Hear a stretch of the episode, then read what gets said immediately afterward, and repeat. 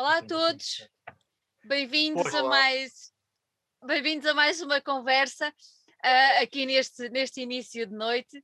Hoje uh, nós continuamos em Lisboa, é um facto, mas espiritualmente, musicalmente, uh, fizemos uma viagem muito tranquila espero eu, que ainda não começou, até ao, até ao Algarve. Uh, e o objetivo foi uh, ter esta conversa com três dos elementos, os outros dois não puderam estar presente, da banda Medo.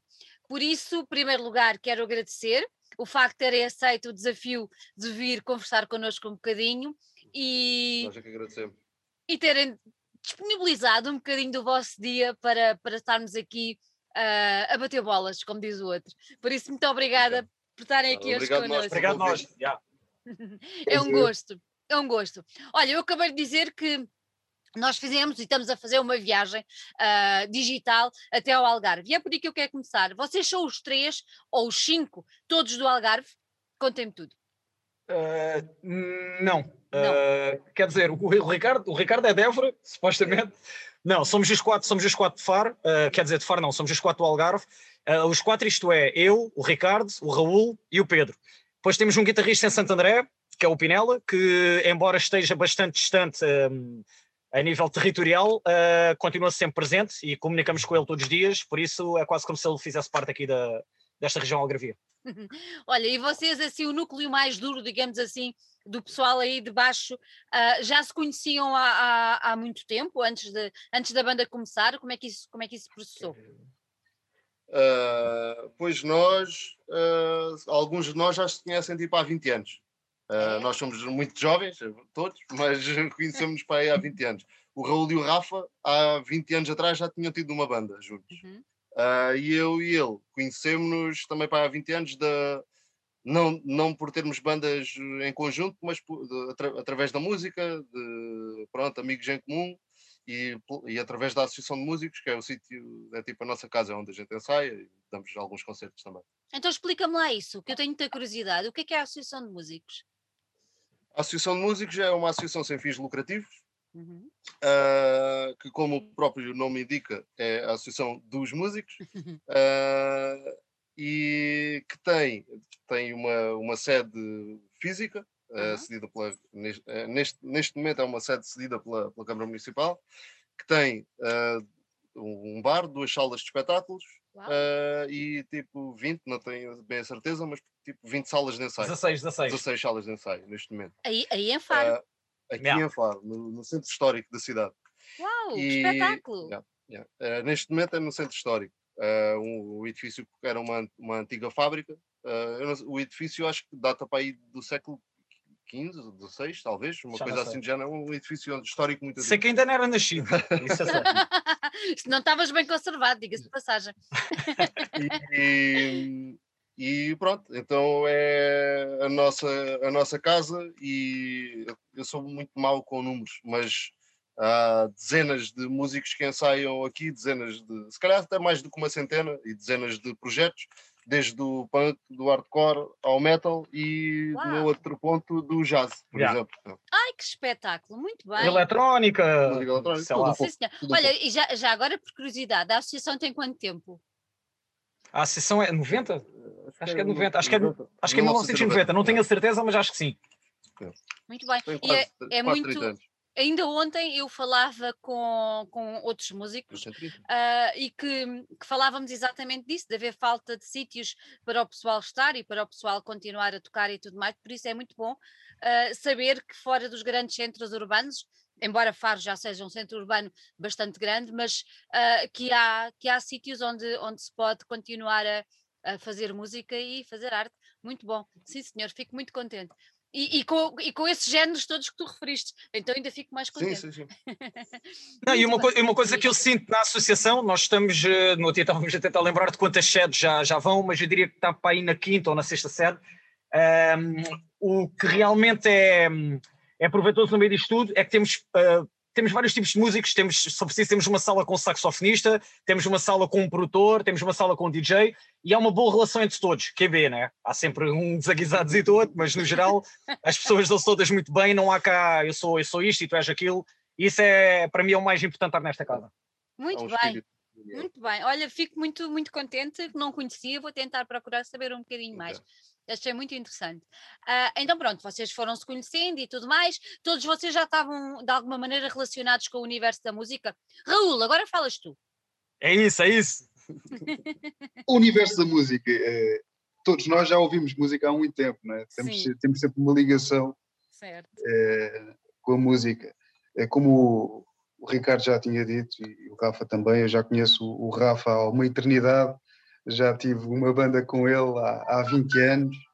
Uh, depois as coisas só ganham rumos diferentes, uh, deixei de o ver uh, durante algum tempo e quando voltei para Faro, o Rafa já tinha este, este projeto uhum. e, e, e, vamos lá embora. O hardcore é, é sempre uma coisa que também cresce connosco, já desde pequenino.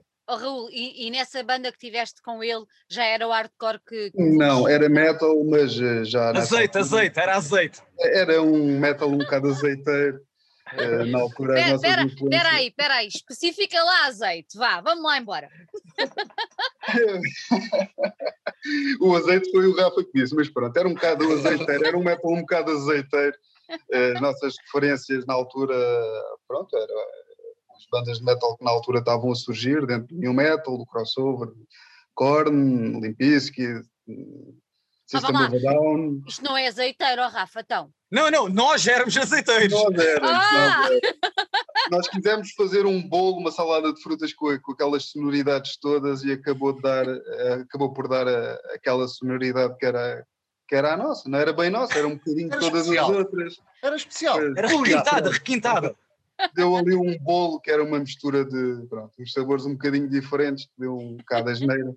Mas nós gostávamos, divertíamos uh, e pronto, era uhum. assim. E na altura, foi na altura que na altura do secundário, né? introduzido, na altura do secundário, sim, com 14, 15, 16 anos, claro. que comecei a ouvir eh, a hardcore e a ir aos, aos concertos. Aliás, eu nunca ouvi muito hardcore em casa, uh, mas sempre, sempre gostei muito de ir a, a concertos de hardcore e acima, acima daquilo que é o estilo, vá, o, a, a sonoridade do hardcore, acima de tudo, a, a, mensagem é o que me diz mais.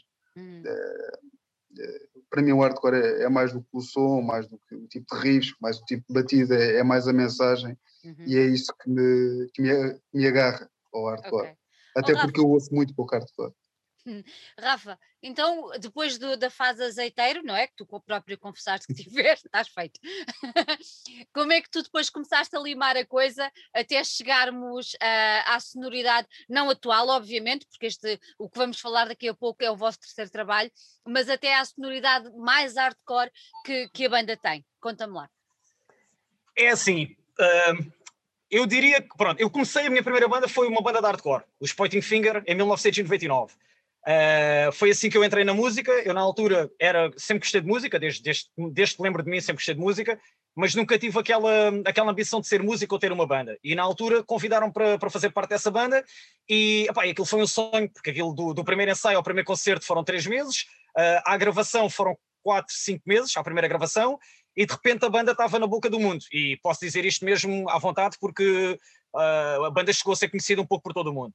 Eu, infelizmente, por razões uh, profissionais, tive que abandonar a banda, porque eles fizeram uma, uma tour de 45 dias pela Europa sem pausas, e eu, na altura, trabalhava no hipermercado, não conseguia ter essa, essa disponibilidade, e então, aos poucos e poucos, fui fazendo outros projetos, nos, nos quais, entretanto, já conheci o Raul e fiz a banda com ele. Uh, a, a, a, história do Raul e a entrada do Raul nesta banda, é, para mim, é uma história que acho que vale a pena ser contada, porque é, como é que se diz, é né, peculiar, é diferente, é incomum, hum. pronto, é invulgar. Porque basicamente o Raul desapareceu do mapa, uh, no bom sentido, ele seguiu. Não, no bom sentido, ele seguiu a vida dele em Lisboa, foi, foi estudar para lá e trabalhou lá. Uh, e perdemos literalmente o contacto. Durante mais de uma década deixámos de falar, uh, simplesmente porque perdemos o contacto. Só que houve um dia, eu nunca me esqueci do número de telefone do Raul, não posso dizer aqui porque toda a gente vai saber, mas é um número muito fácil de curar. E eu lembrei-me um dia de lhe mandar uma mensagem a perguntar como é que tu estás, isto passado de mais de uma década. E o Raul disse-me que estava de volta a Faro. Então perguntei ao Raul se ele queria, uh, se ele queria viver um ensaio da, da, banda que eu tinha na altura, dos Medo. Uhum.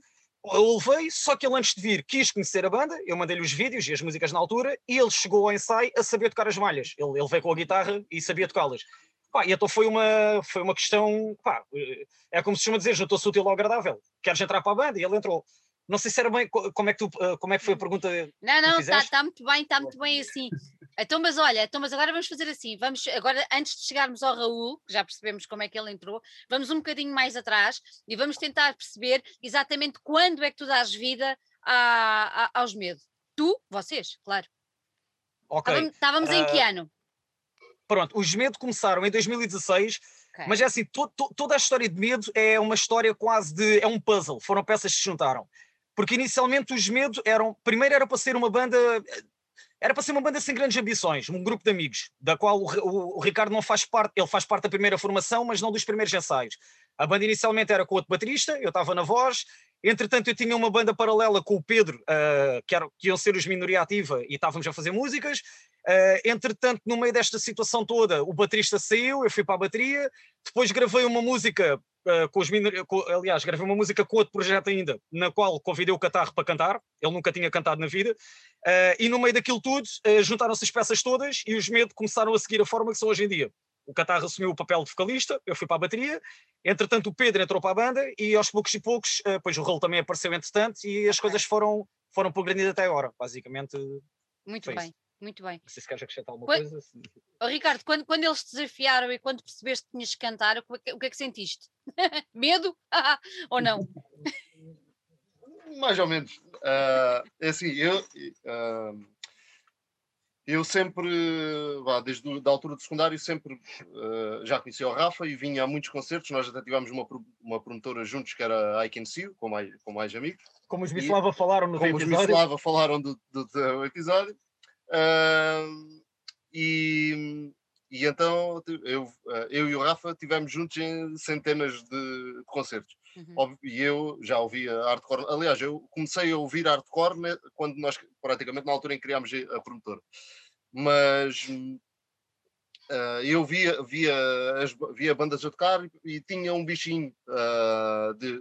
Tipo, ah, um dia era fixe ter uma banda, mas nunca dei assim um passo em frente, nunca andei atrás de, da coisa. Uh, quando surgiu este convite foi no. Também não havia assim grandes intenções, tipo pronto, grande responsabilidade, é, vamos lá ver o que é que dá. E eu vim na boa e a coisa correu, correu, foi, correu bem, foi correndo bem e olha, estamos cá ainda. É olha, e, mas quando começaste a cantar, uh, tu já tinhas cantado antes ou foi a primeira vez aí com eles? Uh, não, eu nunca não. já tinha tido aí umas brincadeiras com o Rafa até, Uh, isto nos 20 anos que a gente se conhece, devo fazer muita coisa. Dá muita coisa. É. Então, já tínhamos tido para aí umas brincadeiras, mas nunca saiu da, da, sala, da sala de ensaios. Uh, então, é, é a única banda que posso dizer que é mesmo uma banda que, que tive. Já tinha feito umas experiências, mas nada muito sério, a verdade é uhum. essa. E foste ganhando conforto, digamos assim, frente ao microfone, uh, suponho eu. Sim, uh, mais ou menos. Não é, que tenha, não é que me tenha tornado um grande vocalista, mas pelo menos já estou mais habituado. estou mais habituado, diz ele. Olha, eu tenho que perguntar isto, porque o nome Medo, primeiro, e uhum. depois, porque medo, olhando para lá com aquele pontinho, é uma sigla, não é? Ou pelo menos uhum. dá a entender que é uma sigla. Porquê o nome uhum. e porquê a sigla? Uh, é pá, pois isso, não sei se eu falar um bocado. eu posso dizer, eu posso contar. Basicamente, nós, nós desde o início, era ponto assente, queríamos cantar em português. Então, uh, queríamos que o nome, obviamente, fosse em português também, para, para coadunar a coisa. E queríamos uma palavra curta, forte e com um significado. E entre outras hipóteses mais mirabolosas, apareceu esta do medo. E, o, e medo era é uma palavra que correspondia aos nossos critérios e nós até costumávamos dizer que é um dos sentimentos que move o mundo. O mundo. É, o amor e o medo são os sentimentos que movem o mundo. Um, e para a, a, brilhantar mais a coisa, queríamos dar ainda um significado. Bah, surgiu esta ideia de, de tornar aquilo uma sigla. E arranjámos um, uma, uma sigla para aquilo que até não, no, nunca divulgámos muito, mas algumas pessoas sabem. Não, uh, era o, o, medo é uma é a máquina educacional de doutrinas opressivas, ou seja, o medo é uma forma de fazer opressão. Uh, e pronto, nunca divulgámos muito, muito isso, mas a realidade é que medo é uma sigla e tem um significado um significado por trás. Muito bem, muito bem. E o que é que é esta história do Faro, Faro, como é que é? Style, Style. Hardcore. Expliquem-me lá isto. Opa, o Style Hardcore foi uma coisa que ainda não estive a falar com o Bica, que é provavelmente o, o gajo do core mais antigo de Faro, ainda não ativo. O ancião. Uh, e, e a gente, o ancião. É, o ancião, o ancião. Se calhar tem tantos anos como a fábrica da cerveja aqui onde nós estamos. Às tantas. Mas pronto. Um, mas basicamente é, é, difícil dizer quando é que o Farstyle nasceu, ou quando é que foi criado, ou quando é que o nome surgiu a primeira vez, porque pronto, isto não, não foi uma coisa criada, institucionalizada, por assim dizer. Basicamente, o Farstyle Hardcore, como eu conheço, eu venho de 1999 e foi numa altura em que o hardcore uh, parecia que estava, estava em decadência, porque na altura tínhamos os Panquecas, que eram a única banda no ativo, já estavam, o hardcore estava praticamente extinto, e na altura em que os Panquecas estão a acabar, aparecem os Pointing Finger e os Contra-Ataque e vieram dar uma, uma lufada de ar fresco na, no movimento. Uh, depois, tendo em conta, pronto, a malta de Pointing Finger tinha um, era, uma, era a malta mais straight edge, tinha um connect a nível nacional e internacional com a comunidade de straight edge, os Contra-Ataque tinham um, mais com a comunidade de, de Linda Velha e de, Loures e, e outras... Margem Sul. Margem Sul, yeah, yeah. E então, Uh, diria que nessa altura houve uma reviravolta no hardcore uh, que eu diria que durou até aos dias de hoje, com altos e baixos. Uh, houve alturas que teve mais forte, outras alturas nem tanto. Mas basicamente o Farcel Hardcore surgiu daí, que foi é uma espécie de uma cru, um conceito, em que nós íamos todos juntos para os concertos, quando as bandas tocavam. Havia aquela, aquela, aquela cena que nós hoje em dia, que é uma banda tocava, mesmo que fosse em Portimão, iam 10 carros atrás, cheios de pessoal. Hoje em dia não há isso e foram momentos mesmo dourados. Tipo, o Raul, o Raul próprio o Raul passou por isso, concertos de contra-ataque, íamos eh, onde fosse, mesmo que fosse em Lisboa.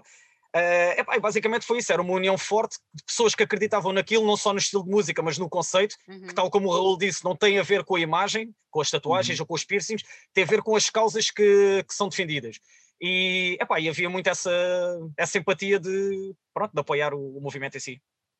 Mas para vocês, uh, apesar de distinguirem, uh, eu agora já percebi um pouco, não é? Acaba por ser uma crew, como tu disseste, uh, mas o hardcore acaba por ser o mesmo, ou seja, a mensagem, a filosofia, a missão, a base, seja aqui em Lisboa, seja na margem sul, seja aí, seja em Linda Velha, é o mesmo. Ou vocês notam diferença naquilo que vocês fazem para, por exemplo, o hardcore, que é de Linda Velha, que é fortíssimo?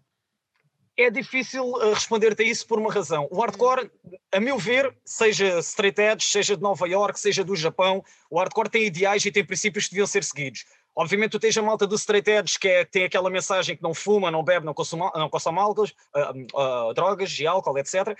Tens o pessoal que... que tens, tens uma, uma comunidade muito forte do veganismo dentro do hardcore, uh, tens a parte mais punk, que é mais, se calhar, mais anarca, mais antissistema, Uh, obviamente que uh, as vivências do dia a dia de, de, quem está em Linda Velha, quem está em Almada ou quem está em Faro são muito diferentes. Há um elo de ligação forte, como é óbvio, mas uh, o meu, a minha noite ou o meu dia a dia, ou as experiências que eu tive em, quando entrei para o hardcore, não tem nada a ver com o que se fosse em Linda Velha.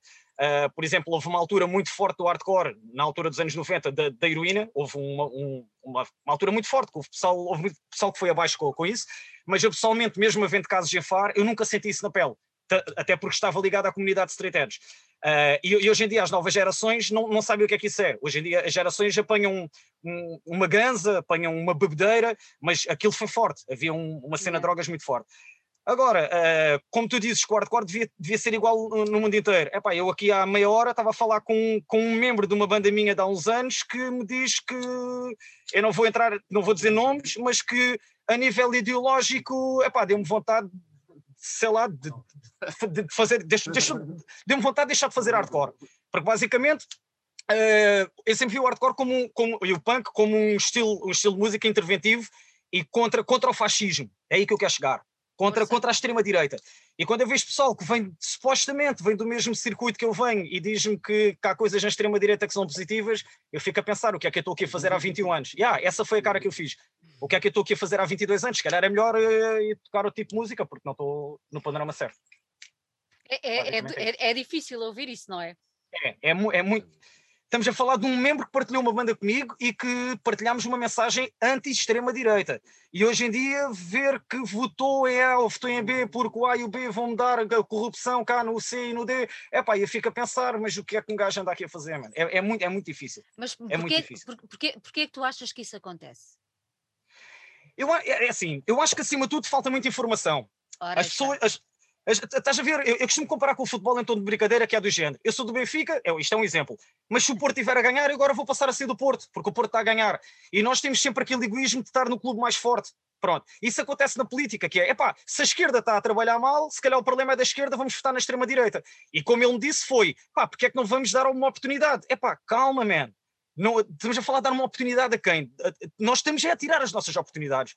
E as pessoas às vezes não pensam, é pá, se tu estás descontente com o que está a acontecer, é pá, vota, ok, uh, insurge-te, uh, tenta mudar o rumo das coisas como são. É pá, mas, uh, desculpa usar esta expressão, que eu, eu sei que é um bocado chata, mas se o estrume cheira mal, não vamos votar no cocó. Percebes o que eu estou a dizer? Sim. E acho que é um bocado aí que, que, me faz confusão, é a falta de informação e, acima de tudo, falta de, de convicção no que é que realmente se acredita.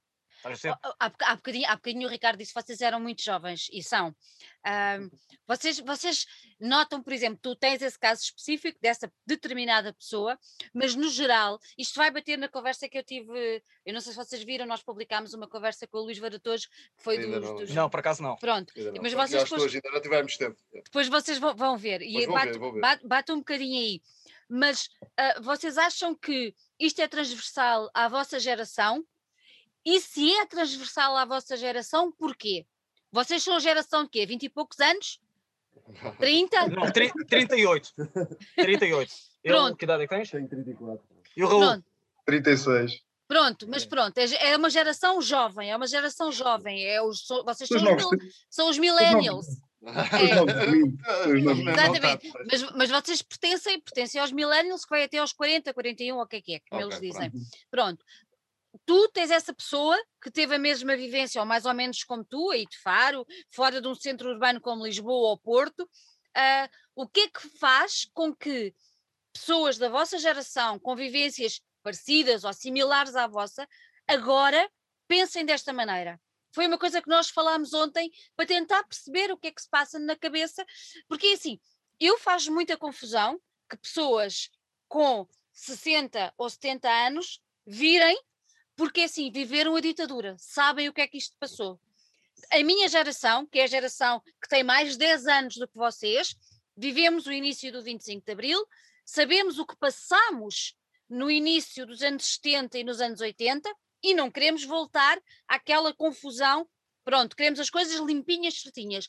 Vocês, para quem nós desbravamos caminho, digamos assim, estão a assistir ao renascer daquilo que nós andámos todos lá para trás a batalhar. Porquê que vocês acham que isto está a acontecer? É só falta eu, de informação, Rafa? Eu, eu acho que é falta de informação, mas acima de tudo é preguiça, é comodismo intelectual. Ora, isto porque, é mais por aí. É isso mesmo. E é mais por aí é, também. É um bocado por aí, porque nós somos aquele. O ser humano é, é, é muito do género. É pá, se está mal, a gente vai procurar uma alternativa. Então qual é a alternativa mais fácil? Neste momento, a alternativa mais fácil é o gajo que diz as verdades e o gajo que realmente. Yeah, Exatamente, exatamente. E o gajo que, que acha que, que o problema de, de, de, do país são os ciganos e que se os ciganos acabarem vai ficar tudo bem. Epá, e quando eu olho à minha volta e, e não há nenhum cigano que afeta a minha maneira de ser, nem para bem nem para mal, eles não me afetam. Eu passo por eles na rua, muitos deles até são simpáticos, epá, eu não sei. E quando, quando metem nos ciganos os problemas todos, epá, eu, isto faz-me boa confusão. Mas deixa-me só dizer-te uma coisa. Força. Eu acho que isto é uma coisa que eu digo, falo muito com o Congas, dos Fora da Glória, e é, e é verdade o que ele diz o grande problema às vezes é as gerações mais antigas, se calhar não estão a passar a mensagem da maneira correta. Eu, eu vim de uma altura, nos anos 90, quando não havia internet nem telemóvel, nós tínhamos que sair à rua, tínhamos que andar à chapada, a realidade é essa, para conseguir dialogar. Na altura era um bocado assim, e, e, e líamos muitas zines, as fanzines que o pessoal escrevia do, dos os outros. Uh, mas eu não acho que seja só, eu, eu não, não, tenho só a ensinar às gerações mais novas, como também tenho que aprender com elas. E uma prova disso está ao meu lado. Uh, eu comecei a perceber qual era a importância do Partido Comunista dentro da, da sociedade portuguesa quando conheci o Catarro. Porque na altura era muito aquele gajo, ah, isto é tudo igual, isto, eh, pronto. E eu tenho, tu tens quantos? 30, 34. 34, eu tenho 38. E ele, com 4 anos, 4 anos uh, mais novo que eu, ele conseguiu passar muitos princípios e valores que eu mesmo com, com mais 4 anos de experiência, por assim dizer, que eu desconhecia. E foi através do Partido Comunista que eu comecei a entrar na política e que eu comecei a perceber que realmente há, há muitas fações que tu podes seguir para tentar mudar alguma coisa. Independentemente se és do PSD, se és do, do LIVRE, da, da, da, da Iniciativa Liberal, se és do PAN, whatever.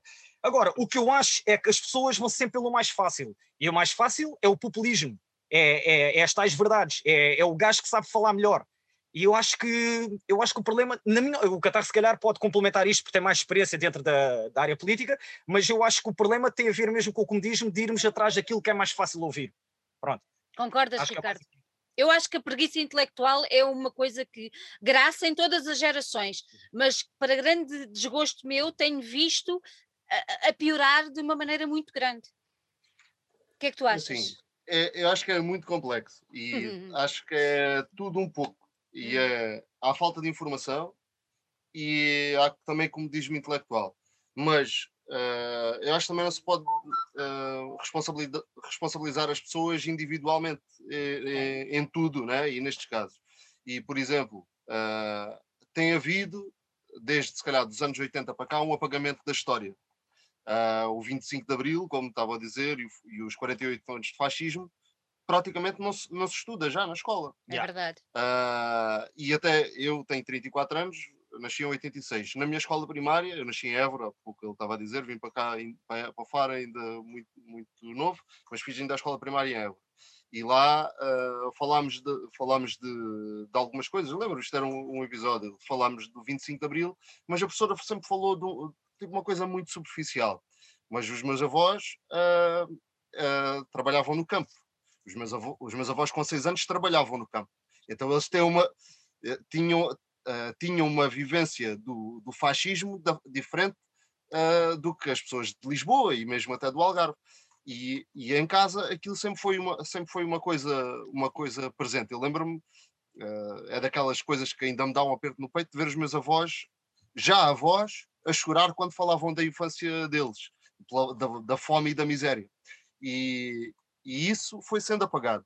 E, e parece que é esses, há, há, pessoas que querem que esses tempos voltem. Se calhar não sabem o que é que foram esses tempos. Eu não sei, porque nunca passei por eles. Exato. Mas tenho uma ideia.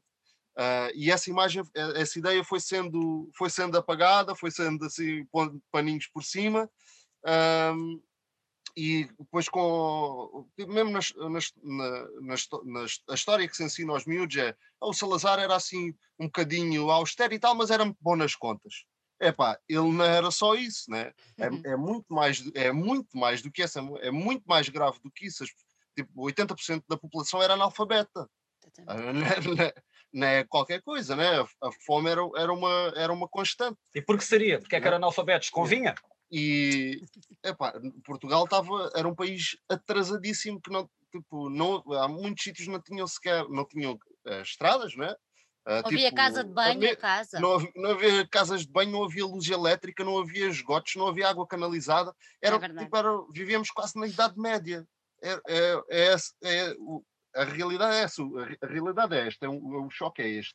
E se, se, as pessoas não souberem que era assim, mais facilmente vão, vão ser do... capazes de o defender de volta. É, Olha, é, só, é, só uma parte, eu, eu, percebo muito bem o que tu dizes, porque os meus pais e os meus avós são de Portel, sabes onde é? Sei, sei, sei. Pronto. Sei, sei, sei. E a vivência é muito parecida com o que acabaste de escrever. É. Por isso percebo perfeitamente e percebo muito bem também o Rafa quando fica, mas não é? Porque é que não percebem? Yeah, é, sim, é revoltante, é revoltante. Deixa-me só dizer uma coisa, para mim o mais triste para mim o mais triste é saber que os nossos avós lutaram, sofreram e lutaram para que nós hoje em dia possamos estar aqui, aqui a falar na internet. Eu, tenho uma sala de ensaios, eu tenho instrumentos, eu tenho a minha liberdade, eu posso falar, que isso, isso para mim, cortar a liberdade de expressão é agressivo. Eu posso falar, eu posso dizer o que eu quiser, e na altura eles tiveram que lutar para nós conseguirmos ter esta liberdade, e agora vemos que as gerações que vêm a seguir querem voltar a esses tempos. E eu digo, mano, vai estudar, man, vai, vai ler, vai informa-te, man. Porque quando dizem assim, ah, mas na altura Portugal tinha boa de dinheiro. Portugal não, o Estado tinha boa de dinheiro. Mas Atenção. para que servia? Estava nos cofres. Exatamente, exatamente. E é o que eu digo, se, se a questão, se, se, as pessoas estão, se as pessoas querem dinheiro, se realmente é, é, é a principal ambição das pessoas, então porque é que vamos estar na, na extrema-direita quando querem privatizar a saúde, querem privatizar a educação, querem, querem tornar o custo de vida mais alto. Então é assim, ok, vai haver mais dinheiro, mas volta a ser dinheiro para o Estado e nós continuamos como estamos. Pá, e, é como... só, e para, yeah. para, para, os grandes grupos económicos, Sim. para a banca. Para... E é como o Qatar diz, isto está tudo muito complexo, mas é pá, eu, eu não percebo, eu, eu juro que eu vou usar a mesma frase que o Qatar usou, não sei se foi na Rádio Solar, que ele diz que antes nós estávamos preocupados uh, em que mundo é que íamos deixar para os nossos filhos. E ele agora usa uma frase que faz sentido, que é eu, eu fico preocupado é que filhos é que eu vou deixar para o mundo. Porque as gerações que vêm podem estragar ainda mais aquilo que nós temos estado a, estragar. Bem, bem, bem visto, bem visto, bem visto. Olha, vamos voltar aí ao percurso dos medo para tentar perceber. Vocês agora estão a lançar o vosso terceiro trabalho, certo? Yeah. Olhando yeah. para trás, para tra até, até este momento, 2021, 2021 que nós uhum. estamos, uh, como é que vocês analisam o vosso percurso enquanto banda? Como é que analisamos? Hum. Uh, que, que, evolução é que vocês veem? Raul, estão-te a passar a bola, Raul. Ok, eu, eu entrei. Chuta eu, lá. Quando, eu, quando entrei na banda, eh, a banda devia ter aí um ano, um ano e qualquer coisa, ainda não tinha dois anos. Uh, a banda já tinha dado uns concertos e quando eu entrei, uh, pronto, era uma, uma banda de hardcore, gostava de tocar ao vivo, gostava de ensaiar, uma banda de amigos e fui-me apercebendo que ao longo do tempo a banda tinha, tinha crescido de uma forma que, que se calhar era um pouco inesperada, eu penso que para todos. Uh, uh, eu vejo ali o Rafa acenar e penso que mesmo o, Rafa nunca, nunca pensou que, que, a banda tivesse o impacto que hoje em dia está a ter, não é? malta em todo o lado, a curtir as nossas músicas, a ouvir os nossos sons, a cantar as nossas letras, e, e é muito bonito ver isso. E, e, eu, e falo por mim, eu muitas vezes tenho já dificuldade em acompanhar também o, o ritmo da, da banda, não é? todos nós trabalhamos, todos nós temos atividades uh, paralelas, não é? Uh, e, e percebi-me que a banda estava, pronto, tinha, tinha engordado no bom sentido, né? já não cabia nela própria. Né? Oh, Raul, e se eu te perguntasse se há um momento onde vocês percebem que isso acontece, se foi uma coisa mais gradual ao longo destes três trabalhos, ou se há um momento que vocês notam mesmo que, que houvesse essa, essa mudança, essa, essa abertura, esse, esse engordar, como tu estavas a falar? A minha, a minha perspectiva é de que a banda eh, teve uma evolução gradual. Acho que não houve grandes picos, talvez os picos tenham sido mesmo os lançamentos dos CDs, uhum. e nós aí conseguimos ver essa, essa evolução. Realmente, quando, quando lançamos um trabalho, percebemos, através do feedback que nos dão, eh, do grande impacto que, que esses picos têm, é? esses lançamentos. Claro. Mas a ideia que tenho é que, e, e da vivência do dia a dia, estar com, com os meus amigos de banda, é que as coisas têm surgido com uma naturalidade incrível, não há assim grandes euforias, nem ambições brutais e desmedidas. As coisas surgem com uma naturalidade brutal mesmo. Uh, acho que, que, até essa é a beleza da coisa, não é ver grandes pressings externos, uh, uh, pronto, o que foi agora estragar foi mesmo a, a pandemia, a pandemia. tínhamos planos, né? planos há sempre, há sempre expectativas, mas eu acho que as coisas correm com uma naturalidade que, que acho que é própria de todos nós, não é? Você, tu, eh, tu, tu, falaste agora na pandemia, o disco que saiu agora no início uhum. deste mês já era para ter saído antes, correto? Ajudem-me. Já era para ter saído antes. Já era para ter saído antes. Setembro, outubro do ano passado, se não me engano. Uh, essa era a nossa perspectiva, era o nosso, a nossa ideia. Uh, depois, por razões óbvias, as coisas foram-se adiando, as questões da gravação em estúdio, o próprio lançamento ainda não aconteceu. O Exato. lançamento um concerto, não é? Para estarmos com os nossos amigos, com o pessoal que acompanha a banda. Esse lançamento ainda não aconteceu. Esperemos que aconteça em breve, o mais rápido possível, não é?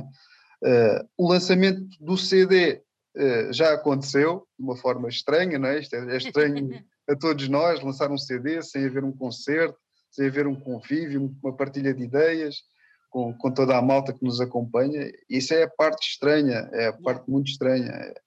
É, é, Olha, termos, um CD, termos um CD disponível e nem, nem sequer podemos ensaiar as, as músicas que estão no CD É, é, era, era aí que eu queria chegar. Vocês quando fizeram, vocês quando fizeram, uh, quando gravaram o, o, disco, vocês gravaram o disco já alguma parte já durante a pandemia, ou seja, durante aquela abertura que tivemos ali mais ou menos durante o, o verão e por aí, ou, ou, já tinham feito tudo antes? Como é que isso tudo se processou? Num, primeiro, num primeiro momento da pandemia, nós conseguimos uh, trocar ideias e partilhávamos cheiros de, de, músicas e malhas que gravávamos em casa, cada um na sua casa. Uh, conseguimos construir um, conjunto de, de músicas de, durante esse período. Uh, depois, quando houve ali um período em que a coisa estava controlada e conseguimos, com as devidas uh, máscaras, com as devidas uhum. precauções e cuidados, conseguimos nos reunir durante ali um, uma semana, uma semana e meia talvez em estúdio, nunca todos de uma vez, uh, conseguimos gravar o que tínhamos a gravar, fazer o trabalho que tínhamos perspectivado e, e, a coisa aconteceu com naturalidade, mesmo em pandemia, mesmo, mesmo. em pandemia, durante a, o, esse período de confinamento, já mais para o fim de agosto, uh, julho, agosto, setembro, pronto, durante foi, esses três meses trabalhámos bastante. Foi quando o disco ficou pronto? Foi nessa altura? Sim, pouco depois, eu penso que em final de outubro, novembro, novembro, talvez já foi, acho que foi o, a altura em que demos por concluído o trabalho com as masterizações, com toda aquela pós-produção, entre aspas, que vem depois das gravações, eu penso que em novembro já, já, dá, já demos por concluído essa, esse trabalho. Olha, e o, e o nome? Deixa-me ver aqui que é para não me enganar. Monopólio da Violência. Quem é que se lembrou deste nome e o que é que ele quer dizer? ah, ele apontou logo. então, monopólio, o monopólio da violência é uma teoria de Max Weber, que o filósofo alemão que usa essa teoria para caracterizar o Estado. E então foi, pronto, eu achei, além da teoria ser interessante, um, o nome pareceu-me muito hardcore. Essa, a, a expressão pareceu-me muito hardcore. E então acabei por, eh, por incluí-la numa, numa, letra, numa letra de uma música uh, que é da música de embalar, que fala de, de, de, uns sujeitos que nós estávamos a falar ali há, há pouco. pouco atrás.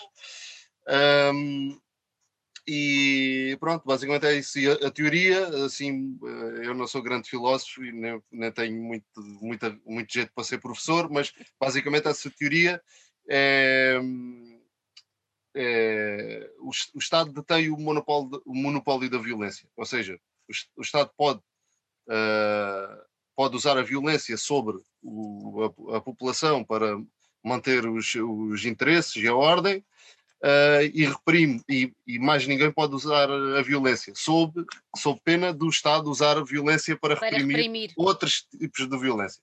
Pronto, basicamente é isto. E pareceu-me uma ideia, uma ideia interessante, uhum. basicamente. Oh, oh, Ricardo, foste tu que escreveste as letras todas? Foi. Não. Foi. Onde é que, onde deste, é que, álbum. deste álbum?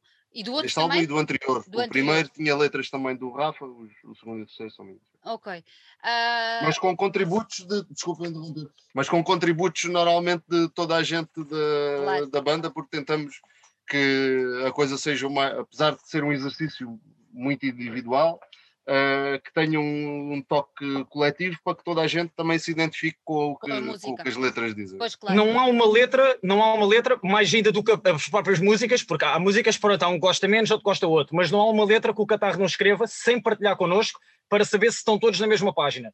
E isto é uma coisa que eu acho que todas as bandas de todos os estilos deviam fazer, mas acima de tudo no punk e no hardcore, porque eu já tive bandas em que, por exemplo, escrevemos uma letra, gravamos um som e de repente alguém da banda se percebe, mas eu não concordo com o que está aqui escrito. E eu fico, então não estou a perceber o que é que estás aqui a fazer. E eu acho que é importante que, que toda a gente esteja na mesma linha de pensamento, senão isto não, não faz sentido. Yeah, essa partilha é essencial, não é? Até para depois sentirem o, o, tal coletivo que estávamos a falar há bocadinho, que é o que faz a essência de uma banda. Mas uh, queria-te perguntar, uh, uma vez que escreveste uh, no álbum anterior as letras e agora, uh, notas alguma evolução na tua maneira de escrita? uma pergunta. E depois, o que é que te fez evoluir a nível de temas? O que é que, o que, é que tu procuras agora que não procuravas na, naquele álbum anterior? eu, com, vá, relativamente aos temas, é sempre uma luta que eu tenho que normalmente é o, até o mais difícil de, de, descobrir, é que temas é que vou abordar. Porque tento sempre que, seja, uh, que sejam temas atuais, uh, que as pessoas uh, reconheçam e se identifiquem, mas também que não seja demasiado banal. Né? Uhum. então, às vezes, esse conflito. esse conflito e esse equilíbrio é o mais difícil de, de atingir. Uh, nomeado no que diz respeito de, da minha evolução enquanto letrista ou coisa assim, uh, eu não, não, sou a melhor pessoa se calhar para avaliar a minha evolução, mas uh, até porque pronto, eu não sou uma pessoa muito, muito metódica, gostava de ser mais, então não tenho propriamente um, um método de escrita de, das letras, e às vezes pronto, coisas que vão, ideias que vou tendo ao longo do tempo, vou sempre apontando no meu caderninho mágico e depois de vez em quando vou lá buscar umas ideias, quando é mesmo para fazer as, as letras. Porque normalmente também só escrevo as letras depois de pelo menos a estrutura das músicas já estar eh, composta. Ah, era isso que Pode eu também mudar um riff, uma volta, não sei quantas, mas desde que aquelas partes já estejam mais ou menos definidas para saber o que estou a, a fazer. A coisa que me custa mais uh, que neste sistema não, não acontece, é ter que cortar letra. Depois de ter letra escrita e encaixada, ter que cortar é tipo perder um filho para mim. Em glória. então, então uh, perder ali um bocadinho de mim. Então, uh, este sistema é fixe. Agora, às vezes já tenho coisas escritas já há mais tempo, tento encaixar mais ou menos com, com as métricas, mudar um bocadinho aqui e ali, Uh, mas normalmente escrevo para uma música que já está que já está feita, tento ver o que é que a música pede em termos de, de métricas, de, ter, em, número de sílabas, é uma frase grande, se é uma frase curta, pronto, e tento me adaptar. Normalmente é assim que, uhum. que acontece. Vocês neste disco há, há, alertas, digamos assim, as, as, as letras baseiam-se muito em alertas sobre questões de ambiente, questão política. Uh, é importante para vocês, eu, eu, já sei qual é a vossa resposta, obviamente, que são uma banda de hardcore e por tudo o que já falámos anterior, mas é importante para vocês terem uma mensagem a passar, terem algo a dizer, têm um alerta para, para, para passar para o lado de cá, ouvintes? Hum, óbvio, obviamente. Se não for assim, não faz sentido para mim, pelo menos, e acho que posso falar por, por, todos da banda. E há uma frase um, que é quase clichê já no, no hardcore, que é o hardcore sem mensagem é só música. O, era, era, hardcore... só, era, era, pop, era? Yeah, talvez. Uh, não, isso é errado, porque o pop, o pop nem mensagem tem. yeah, yeah, não, pode, pode, pode ter. É? Consegues ver o que está aqui escrito? Está muito. Tens que puxar mais Não. O I. Tens que chegar mais, aí. chega mais para trás. Para trás? Yeah. Não, não se vê. Ah, era uma mensagem para o Raul. Eu não consigo ver. Raul, o início! O início! O início! O início! uh, e pronto, e é, e é isso. Uh, se não, o hardcore, sem, uh, eu não consigo imaginar hardcore sem mensagem. É verdade que existe. E, bandas que não têm esta preocupação, infelizmente, na, na minha perspectiva. Uhum. Porque foi foi uma das coisas que me fez gostar e apaixonar pelo hardcore e, e agarrar-me é, é mesmo esta questão da mensagem. Se tam, há espaço para tudo e há, e há coisas muito importantes para a vida das pessoas, como o amor, eh, a família, a diversão e tal. Mas isso, isso tem espaço noutros estilos de música. No hardcore é, é uma, tem é, eu acho que é preciso ter uma interpretação da realidade e a crítica social e política é muito importante. Oh, Ricardo, só queria acrescentar aqui, diz, só queria acrescentar duas coisinhas rápidas. Força. Em primeiro lugar, eu acho que Medo é uma banda que espero eu que se mantenha assim, porque também de, outra, de outra forma não faz sentido. Uh, eu gosto de, de, que as pessoas percebam de que lado da barricada é que nós estamos. É importante. Eu não quero que as pessoas eh, pensem, será que os medos são isto, será que são aquilo, será que acreditam nisto? Pronto. Porque do mesmo modo que o Catarro, quando mostra uma letra, uh, toda a gente tem que estar em, em, conformidade. Eu, por exemplo, eu nunca iria escrever uma letra a falar do veganismo em medo, porque nem todos são veganos. E então eu acho que é importante haver coerência.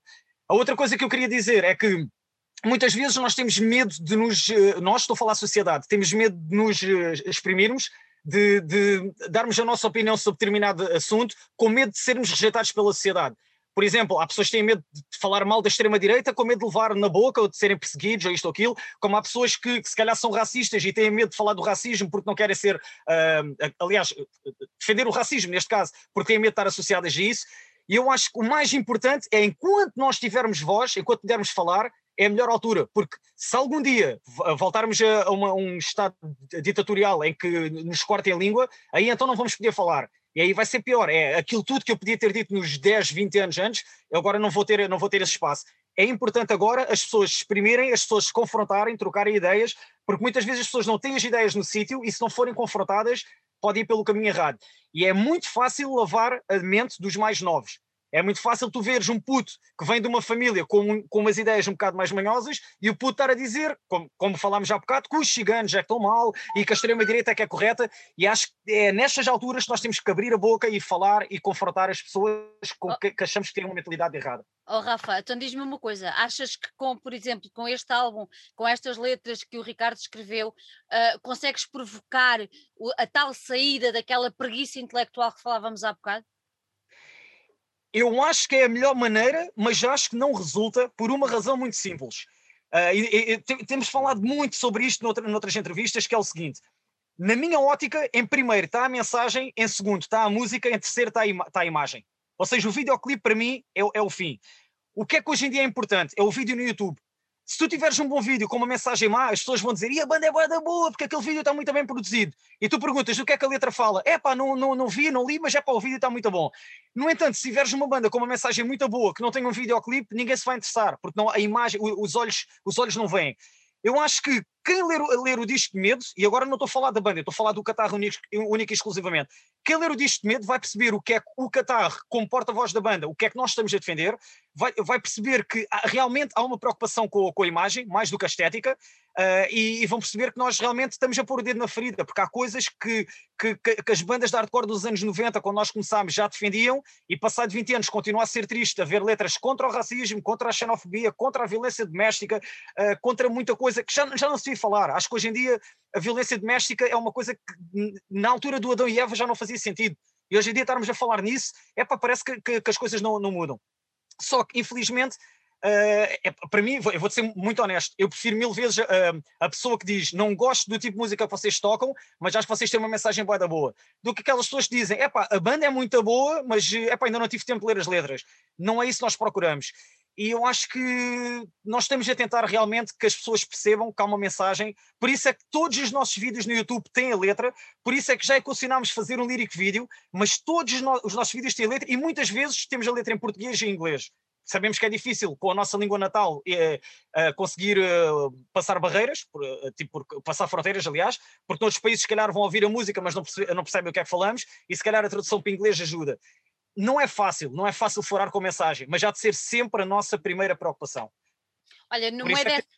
no, no, meio desse passar, no meio desse passar a mensagem, achas que a simplicidade, o, o straightforward com que se diz as coisas é importante para limpar e para limar ruídos que possam estar à volta da mensagem que vocês querem passar? Sem dúvida, eu, eu acho que o Qatar, o Qatar tem. É assim, eu não estou para aqui a dizer que o Qatar é o, o maior e que tem a melhor voz do mundo, e, e, a gente sabe que, pronto, nem eu sou um grande baterista, nem baterista sou, uh, o Raul e o Pinela não são guitarristas exímios, nem o Pedro é o melhor baixista do país. Mas uma coisa é certa: tu, quando vais ouvir uma música de medo, seja ela qual for, uh, tu não vais precisar da letra, porque tu percebes cada palavra que o Qatar diz. É fácil. Nós primamos sempre por este registro que. Uh, a voz pode ser agressiva, a mensagem pode ser agressiva, mas tem que passar. Senão não vale a pena. Não vale a pena estar a tocar hardcore e estar a ter uma mensagem se tens que procurar na internet o que é que ele está a dizer que eu não percebo. E uhum. atenção, isto não é uma crítica às bandas que têm vozes mais rasgadas e que não se percebem, porque eu próprio adoro aquela voz mesmo rasgada e que tu não, não, não percebes a mensagem e tens que pesquisar. Tudo tem o seu quê de beleza. Agora, eu acho que mesmo com isto tudo, nós procuramos ter todas as letras nos discos, os três discos têm as letras, as letras estão no Facebook, nós partilhamos, uh, desculpa, no, no, YouTube, nos vídeos, nós partilhamos as letras no Facebook, muitas vezes largamos aqueles links, e eu acho que é importante. E digo-te uma coisa, não sendo eu quem escreve as letras, para mim não há orgulho maior do que às vezes ver pessoal amigo, ou às vezes pessoal que nem conheço lado nenhum, a partilhar uma frase, uma letra no Facebook. Eu vejo, metem lá, quem adormece a democracia, a ditadura vai acordar, ou luta, vence, resiste, luta por aquilo em que acreditas. É pá, quando eu vejo aquilo é, realmente está a fazer sentido. Está a fazer sentido, a mensagem está a chegar lá. A mensagem está a chegar lá. Eu tenho que fazer esta pergunta. Uh, ouvindo o vosso disco, há uma força muito grande e dá para perceber agora, depois de vos conhecer e estar a falar com vocês, mas vocês acham que este disco, na base, tem a raiva? Tem a vontade de gritar mais alto? Tem a vontade de abanar e de fazer com que os outros abram efetivamente os olhos? Uh, tem. É um pouco uma chamada de atenção. Acho, hum. que, acho que desde o início sempre, sempre foi isso. Uh, não é uma questão de, de educar ou coisa assim do género, mas é dizer o que, o que nós pensamos. E se as pessoas se identificarem, tudo bem. Mesmo que discordem, tipo, ouçam o que a gente tem, tem para dizer. Uh, e depois são livres de criticar, de gostar ou não mas uh, ouçam, ouçam o que a gente tem para dizer, basicamente é isso. Acho que as bandas, uh, uma banda de hardcore tem que ter esse princípio, tipo, ter, ter uma palavra a dizer. Tal como eu disse há bocado, eu, eu, eu, eu, tanto concordo, tanto concordo, atenção, concordo entre aspas. Eu concordo com quem realmente se revê na extrema. Concordo hum. entre aspas, atenção com quem se revê na extrema-direita, se realmente aquilo for os ideais de vida dessas pessoas e acreditarem que isso é o melhor para o país, agora, acha que deve haver mais informação, e o mesmo se passa aqui. Eu prefiro que leiam as letras e que digam não concordo com a vossa perspectiva porque acho que vocês estão errados, do que uma pessoa que não lê a letra e que tipo, simplesmente não percebe sequer o que é que andamos aqui a fazer. Porque na realidade, para que é que investir um vocalista para que é que investir letra se não, se não houver uma, uma mensagem? Opa, eu acho que o hardcore vive muito da mensagem, muito mesmo. Isso leva-me também a pensar outra coisa, Rafa, que é há uma palavra que nós ainda não falámos aqui, mas tu demonstraste agora com isto que disseste, inclusive na primeira parte da tua frase, que é o respeito. Uh, é o facto de se a pessoa tiver as suas convicções e forem elas bem, bem balizadas, bem alicerçadas, e se for a sua convicção, nós temos que as respeitar. Uh, da mesma maneira como querem, como queremos que respeitem, que respeitem as nossas convicções. E, e eu acho que isso às vezes, se calhar, falta um bocado também, não achas? Claro, eu, vou dar um exemplo. Eu ontem tive com, tive com conheci uma, um rapaz de 21, 22 anos, não sei ao certo, e entretanto a conversa veio, uh, falou-se do veganismo, uh, e ele perguntou-me se eu gostava de mudar o mundo para o mundo ser vegano. Eu disse, bacana, eu não sou vegano para mudar o mundo, eu estou a mudar o meu mundo, eu estou a mudar a minha pessoa. Uh, agora, a questão é, eu acho que nós temos que fazer aquilo, nós temos que seguir as nossas convicções, os, os, os nossos ideais, e temos que lutar por eles. Agora, eu, eu, não, eu não vou ser fascista ao ponto de dizer que quem come carne está errado, ou quem é de extrema-direita está errado, ou isto ou aquilo. Eu posso dizer a minha opinião e posso tentar educar as pessoas a, a, a, o caminho que eu acho certo. Mas há, há, uma frase do Ozzy Osbourne que eu adoro, e muita gente me vai criticar por dizer isto, mas ele tem uma frase que é: Eu não quero mudar o mundo porque eu não quero que o mundo mude a mim. Isto é uma frase do Ozzy. E eu acho que é importante. Eu, eu, não, eu não quero que me tentem impingir que o consumo de carne é correto ou que a extrema-direita é correta. Eu não tenho que estar uh, a tentar lavar a mente dessas pessoas. Simplesmente o que eu tento fazer, e agora não falando do veganismo, que é uma coisa mais pessoal, mas uh, a nível da extrema-direita, o que eu tento fazer as pessoas perceberem é que tenta ver a história, tenta perceber o, o, quantas pessoas, quantas nações, quantos, quantos, países foram escravizados e que ainda hoje em dia, passados séculos, ainda continuam a viver em fome e continua a ver quanto desperdício é que nós fazemos de comida e mandamos para o lixo. Porque é que nós havemos de comprar em dobro para desperdiçar metade? Porque é que nós havemos de ir ao supermercado e se, se as batatas fritas estão em promoção, trazemos 10 pacotes, quando podemos trazer dois e se calhar mais 5 pessoas podem levar dois. Estás a dizer?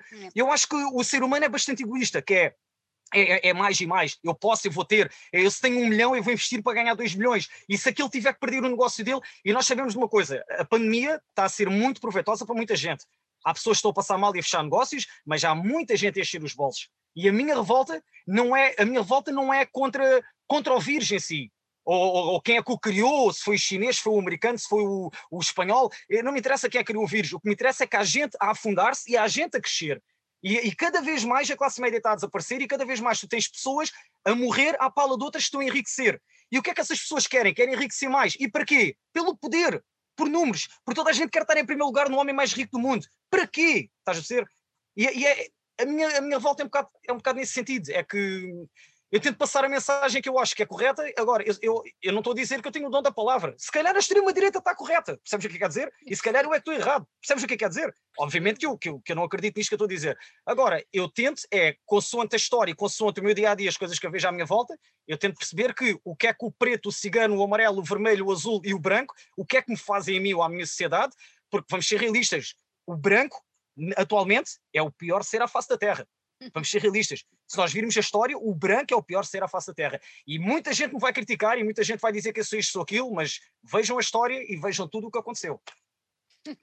Tem dito. Olhem, voltando, voltando ao, ao, ao, disco, vocês optaram, têm 10 faixas e depois deste disco tem uma, uma faixa bónus. Porquê é que fizeram 10 faixas mais faixa bónus e não fizeram 11 faixas? Porque podemos, ponto final. podemos e fizemos. Pronto, está respondido. Não, sei, não tiveste. Oh, Rafa, não havia outra intenção, não há outra intenção escondida.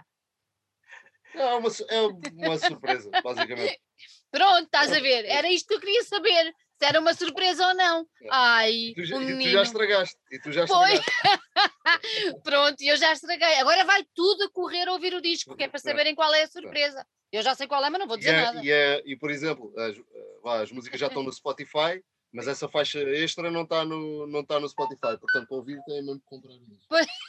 exatamente, exatamente. Estás a ver? Era isto que mesmo que eu queria que, eu queria que, que vocês dissessem. Até agora, o disco saiu no dia 1. Uh, ah, como é que tem sido a reação? Boa. Tem sido bastante positiva. Tem sido positiva, as críticas têm sido positivas. Uh, em alguns casos até surpreendentes, e isto pá, já houve alguns reviews que foram, foram bons, uhum. uh, bons para nós, críticas positivas. Uh, houve, nós quando fazemos um álbum tem, achamos sempre que uh, tal música, ou duas ou três músicas são as melhores, vão ser os singles. E, há, e algumas críticas que têm chegado não. não uhum. vão ao encontro daquilo que a gente pensava. Músicas que a gente até, não vou dizer desdenhava, mas que não apostava muito nelas, uh, até estão a ser as que têm um feedback mais positivo do público. Isso acaba por ser interessante também, até, até, até para nós. Por ver é engraçado. Que, se calhar não, não entendemos tão bem o público como pensávamos. Mas isso é bom, assim vão se surpreender mutuamente, sim, sim. vocês ao público, o público a vocês. Isto é quase como uma relação de namoro. Uma sim, banda e os fãs, não? Não é. achas, Raul? Não concordas? Tem de ser. Sem, sem dúvida. Quando se fala de música há sempre muita subjetividade é envolvida. Verdade, é? é? verdade, é Mesmo verdade. dentro da banda somos cinco e cada um de nós tem as nossas tem as suas preferidas, não é?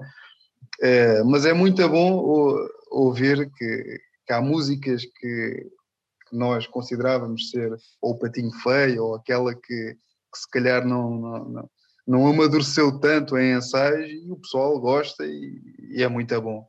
É muito bom. Surpre... É, é uma boa surpresa, não é? Claro. Yeah. É claro. sempre muito bom ouvirmos que. Eu que, acho que, que acima de tudo é uma. Malha... Força, força. Desculpa aí, desculpa aí, desculpa aí. Eu só, eu só quero dizer é que para mim, para mim é só uma surpresa no sentido é que as músicas que nós já gostamos vamos continuar a gostar. Aliás, uhum. a gente gosta de todas, obviamente. Mas aquelas que nós achamos, ah, se calhar não vai pegar, quando o público pega nessas músicas, é bom, porque equilibra. É do género, pá, se calhar eh, há aqui um, duas ou três que nós não estávamos a contar. Vamos ter de ponderar muito quando fizermos os próximos pois. sets. Né? É, afinal, a outra, se calhar, eh, já entra para o set, não é? É aquela que nós à partida achávamos que não merecia um lugar no, traz, no concerto. Tra, é? tra, traz, um, traz, uma responsabilidade acrescida, não é? é verdade, ao, é ao menu que vocês levaram ao, ao vosso sim, público. Sim, sim, sim, sim, sim. E vai dar origem a muita discussão, claro. Era aí que eu queria chegar, era aí que eu queria chegar. Isto é o Raul a mandar uh, uh, indiretas para mim, mas está-se bem, já logo fala. Ele já está a avisar. A gente logo fala. Olha, uh, vocês lançaram, ajudem-me, porque eu, entretanto, apanhei dois vídeos vossos, não lançaram mais nenhum, pois não? Não, não, ainda não. Ainda não. Uh, a ideia é lançar mais vídeos ou só lyric vídeos, como falava há bocadinho o Rafa? Qual é que é a vossa ideia? Está tudo em aberto ainda. É? Yeah. É, é, possível, é possível, não, eu diria que é certo que vai sair mais alguma coisa. Não sei se okay. vai sair daqui a uma semana ou daqui a seis meses. Agora, tanto pode ser um vídeo, como pode ser um lyric vídeo, está tudo em aberto. Neste momento, eu estaria a mentir, isto não é, não é estar a fazer bluff ou manter o segredo, mas estaria a mentir se disser que estamos a pensar em lançar já um lyric vídeo ou um vídeo novo, porque está tudo em aberto e pode acontecer a qualquer momento. Ok. E agora aqui... espero que o António Costa mande, mande uma guita cá para baixo, que é para a gente fazer mais Muito bem, muito bem, parece-me bem. Olha, vocês, eu, eu queria. Exato, exato. Exato. Te, como diz o outro, não te faças à vida, não. Uh, uh, agora perdi-me, já me encontrei. Falem-me um bocadinho do sítio onde vocês, onde vocês gravaram, onde vocês gravaram o disco. E a pessoa com quem vocês gravaram o disco. Então nós, nós gravámos, tal como o álbum anterior, gravámos num estúdio em que é o Eyeball Studios. Exatamente. Um, que é do Carlos Rocha, que é o baterista de Devil in Me. Um, e pronto, ele além de ser produtor, é também técnico de som. Nós já trabalhámos muitas vezes com ele ao, ao vivo uhum. e é uma pessoa que também, lá está, uh, como quase toda a gente que ou toda a gente que trabalha connosco, acaba por ser nosso, nosso amigo já de, uh, uh, anteriormente. Um, e isso facilita bastante o, o trabalho, né? é uma pessoa que, com que nós estamos à vontade Uhum. Uh, de, desta vez, como foi numa questão de pandemia, foi um pouco diferente, nunca tivemos todos uh, ao mesmo tempo em estúdio, estávamos um, dois, mais o Carlos. Uh, e o Carlos é uma pessoa muito competente, muito profissional, mas ao mesmo tempo, te, para equilibrar, é muito descontraído. Yeah. Então, isto aliado à amizade que temos faz com, com que o trabalho corra sempre bem e, e que não haja tensões. A coisa é sempre muito, muito natural. Ele dá ideias, uh, ajuda muito. E, e, claro que isso também, no, no todo, é, reflete-se é, reflete e é, uhum. muito, é muito bom trabalhar com o Carlos. Olha, e o artwork? Quem é que, quem é que foi uh, responsável pela, pela aquela mão? Uh, foi eu, também um amigo. Olha, eu confesso, quando escolhi a roupa para hoje, pensei, vou escolher aqueles tons porque hum. que é para ficar bem com a capa do disco. Fica Aquele. Então, sim, combina, combina. Combina, pronto. Combina. combina. Uh, uh, quem fez o artwork foi um designer também nosso amigo, que é o Tiago Gonçalves, uhum. uh, ah, um, que sendo nosso amigo não, não costuma trabalhar assim com, com bandas. Também trabalha no ramo da cultura, vá, mas não diretamente a fazer artworks para, para, para bandas. Uh, no entanto, nós queríamos experimentar outra coisa, os, os, outros já, outra coisa, queríamos fazer uma coisa diferente. Uh, uma, pessoa sem, uma pessoa sem vícios, digamos assim. Uh, não era por aí, era tipo uma, uma, experiência, uma experiência nova, não era uma, não era uma questão de ser sem vícios. Nós tínhamos os dois outros álbuns, as capas, o, todo o artwork foi em, ilustração uhum. e nós queríamos uma coisa, uma coisa diferente. E então preferimos trabalhar com, com outra pessoa, pedimos ajuda ao Tiago e ele fez um trabalho que nós nós adoramos. E, e, aquela Mas ideia, quem, quem, é que teve aquela ideia? Foi ele ou foram foi vocês ele, que foram da. Foi ele. Nós costumamos também uh, dar liberdade criativa. Uh, e o que fizemos foi explicar, ele conhecia o nosso trabalho anterior, uhum. nós damos-lhe todas as informações, as letras do disco, e tipo, está aí a tua inspiração e a tua matéria-prima.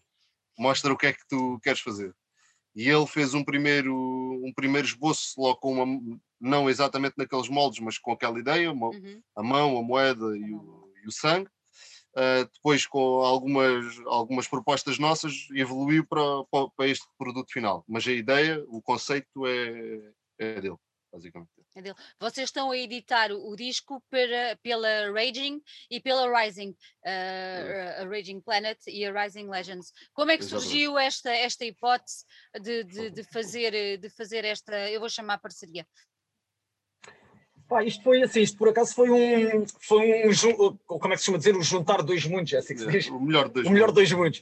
Porque o primeiro toque apareceu em. Já estou trocado com isto da pandemia, porque isto já perdeu-se um ano e, tal, mas em setembro de 2019, hum. nós tocámos aqui, por acaso, aqui ao lado da associação, na convenção de tatuagens organizada pronto, por, por Malta Amiga, um, e nós fomos ali tocar. E na altura, o Daniel Macos, da Raging Planet, uh, mandou a, a, primeira, primeira linha para a fogueira. Ele perguntou se teríamos interesse em ser editados pela uh, Raging Planet. Pá, na altura, claro que falámos sobre isso, a coisa ficou muito aberta e pronto, ficámos com essa ideia. Mas uh, a ideia morreu, morreu ali atrás, ficou ali uh, em stand-by. Entretanto, o André, em plena pandemia, uh, ou talvez no início da pandemia, eu diria que lá foi janeiro, fevereiro de 2020 já, o André fez-nos um convite de ser editado pela Racing Legends. Eu na altura perguntei-lhe uh, qual é que era a ligação que ele tinha com o Macoche, ele disse, pá, se vais editar, editamos as duas, porque nós trabalhamos juntos, blá, blá, pronto, tudo bem, e ficou tudo assim, tudo em aberto. Só que, entretanto, entra a pandemia, para tudo, e a gente sabia que os concertos iam parar, que podia parar tudo. Tínhamos um disco para preparar, um disco para gravar, trocou-nos as voltas todas. Só que, entretanto, uh, nunca perdemos a comunicação. Nessa altura até foi mais com o André, do que propriamente com o Macoche, mas sempre falámos com o Macoche, uh, e sempre tivemos uma comunicação, mas ficámos sempre naquela, quando é que isto vai acontecer? Entretanto, quando as coisas parecia que já estavam a voltar ao normal e parecia que os concertos iam voltar, nós tínhamos muitos concertos planeados para o ano passado que foram adiados para este ano e provavelmente vão ser adiados, se calhar para 2023, a gente nem sabe o que é que vai acontecer. Uh, e entretanto começámos a, comunicar mais uns com os outros, a ideia foi ganhando forma e pronto, foi uma, foi uma coisa natural. Pronto, e, foi, e, foi, e foi mesmo o melhor dos mundos, vocês estão muito bem assessorados, digamos assim. Sim, porque são duas pessoas para já que eu respeito bastante no, no panorama, como há mais, como há, há, o João da Infected, há os Salgados que têm a Amazing, há o Emanuel que tem a LX, Pá, há muita gente, felizmente estamos num país que, é por muito pequeno que seja, temos muito, muito talento, e, e há mais editoras que eu agora posso é estar a lembrar e todas têm, têm valor. Rastilho. A Rastilho, claro, a Rastilho. Agora, o que acontece é que são duas pessoas que eu sempre respeitei porque têm um vasto, uh, um vasto catálogo, Uh, de bandas que nós gostamos muito, uh, pá, o Raging Planet tem, pá, eu diria que vá, diria que tem pai 70% dos discos da Raging Planet, porque sempre, sempre lançaram discos das minhas bandas preferidas. Uh, epá, e obviamente que é bom estar num catálogo destes, é bom estar associado claro. a estas pessoas. Acho que é, é de valor. Olha, vocês também tiveram, agora no álbum, tiveram várias participações, certo? Como é uhum. que, qual foi a vossa ideia de terem estas participações? Acharam que era importante, que iam enriquecer ainda mais os temas que vocês sim, iam lançar no disco? Claro, sim. Sim, ah, uh, sim. Há, há, uma, há duas participações, hum. sobretudo que, que foi uma experiência nova e que mesmo em termos de sonoridade é notório que é uma, que é uma coisa nova. Uh, e lá está, nós tra trabalhamos sempre com pessoas que nos, são, que nos são próximas e que são nossas amigas. Então todos os participantes, que, todos os convidados são, são nossos amigos, não são pessoas que nós fomos convidar para termos protagonismo, não, são uhum. mesmo pessoas que nos são, que nos são próximas. E, e já nos, nos outros discos uh, tínhamos, tínhamos, tínhamos feito, uh, foi, uma, foi a, continu, a continuidade. Um, então temos o, o Diogo, o Dice de Steal Your Crown, o, o Lecas do, dos Neighbors, o Rui, o Fuck dos, dos Gran Cap e de Jackie D. E, e Centopeia e agora, e agora ele tem mais dois projetos e mais alternativos, tem uma banda de metal também, tem uma cena mais eletrónica.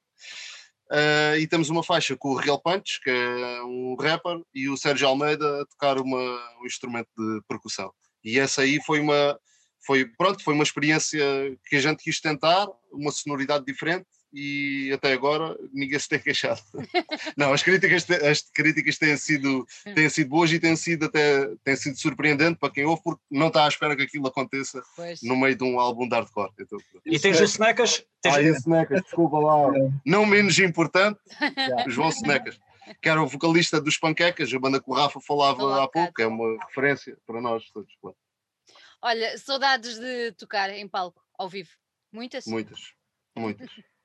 Nós tivemos a sorte, tivemos, somos das poucas bandas que teve a sorte durante a pandemia pôde tocar ao vivo. Tocámos no Faro Alternativo em, em outubro, aqui na uhum. Associação de Músicos.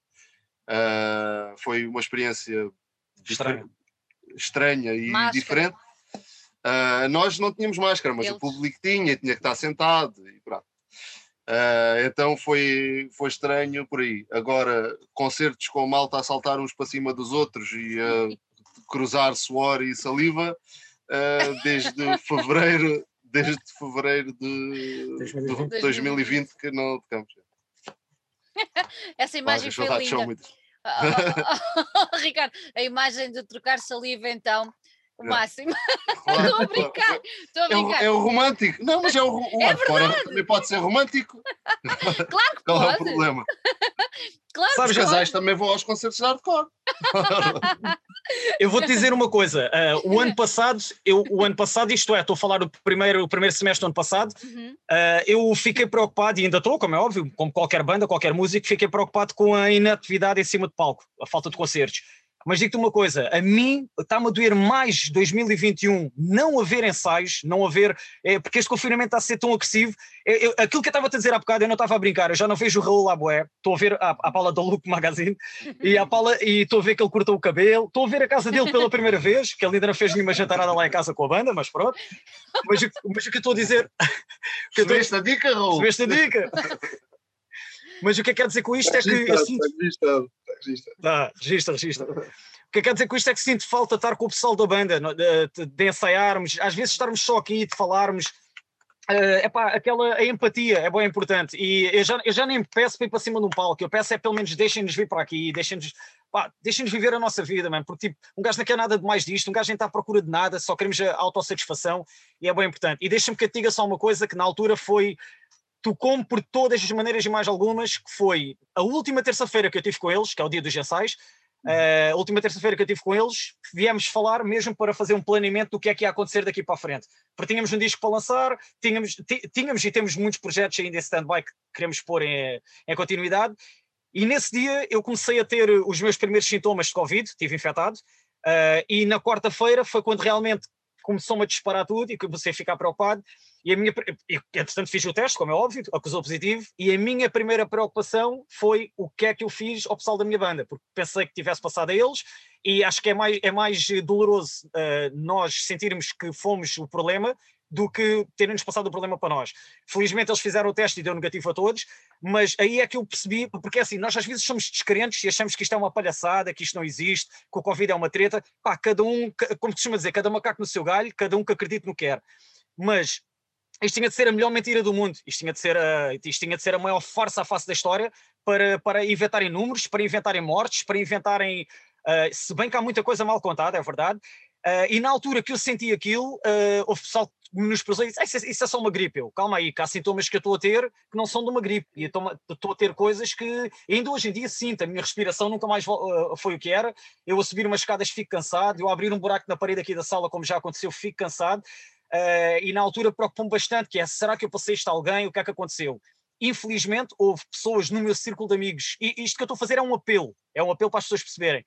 Houve pessoas no meu círculo de amigos que tiveram realmente mal, que eu nunca vou saber se eu passei elas, foram elas que passaram a mim, mas tiveram mal. Eu estou aqui bem, há pessoas que passaram mal mesmo e que ainda hoje em dia têm sequelas muito mais complicadas. Eu acho que temos que ser conscientes e temos que perceber que nós temos mesmo que mudar a nossa parte, o nosso, temos que fazer o, o nosso esforço Sou contra o isolamento a 100%.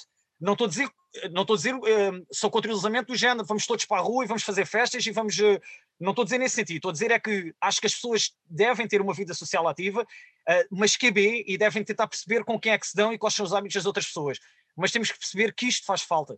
E, e nós todos, a, a, banda, e não só pela parte musical, mas a parte social, está-nos a afetar bastante, a afetar bastante. E para mim, acima de tudo, saber que o Pinela está a não sei quantos quilómetros e não o vejo a boé, não ver o Raul e o Pedro, felizmente tenho estado com o catarro porque vivo na minha terra, mas isto, isto mata, lentamente mata, mata muita. Pode matar uma banda. Aliás, há bandas que acabaram por causa disto, infelizmente.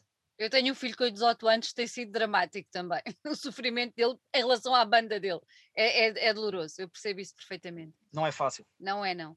Antes, antes de irmos embora, eu queria que vocês nos deixassem aqui uh, como, é, como é que se pode adquirir o disco? Onde é que as pessoas podem, podem mandar vir? Uh, como, é, como, é que, como é que se faz? Pode, pode entrar em contato connosco uhum. uh, através das redes sociais, Facebook ou Insta Instagram, basta uhum. procurar por Medo FSHC, FSHC, uh, tanto numa plataforma como outra, vão nos encontrar, uh, ou através da Raging Planet, por exemplo. É.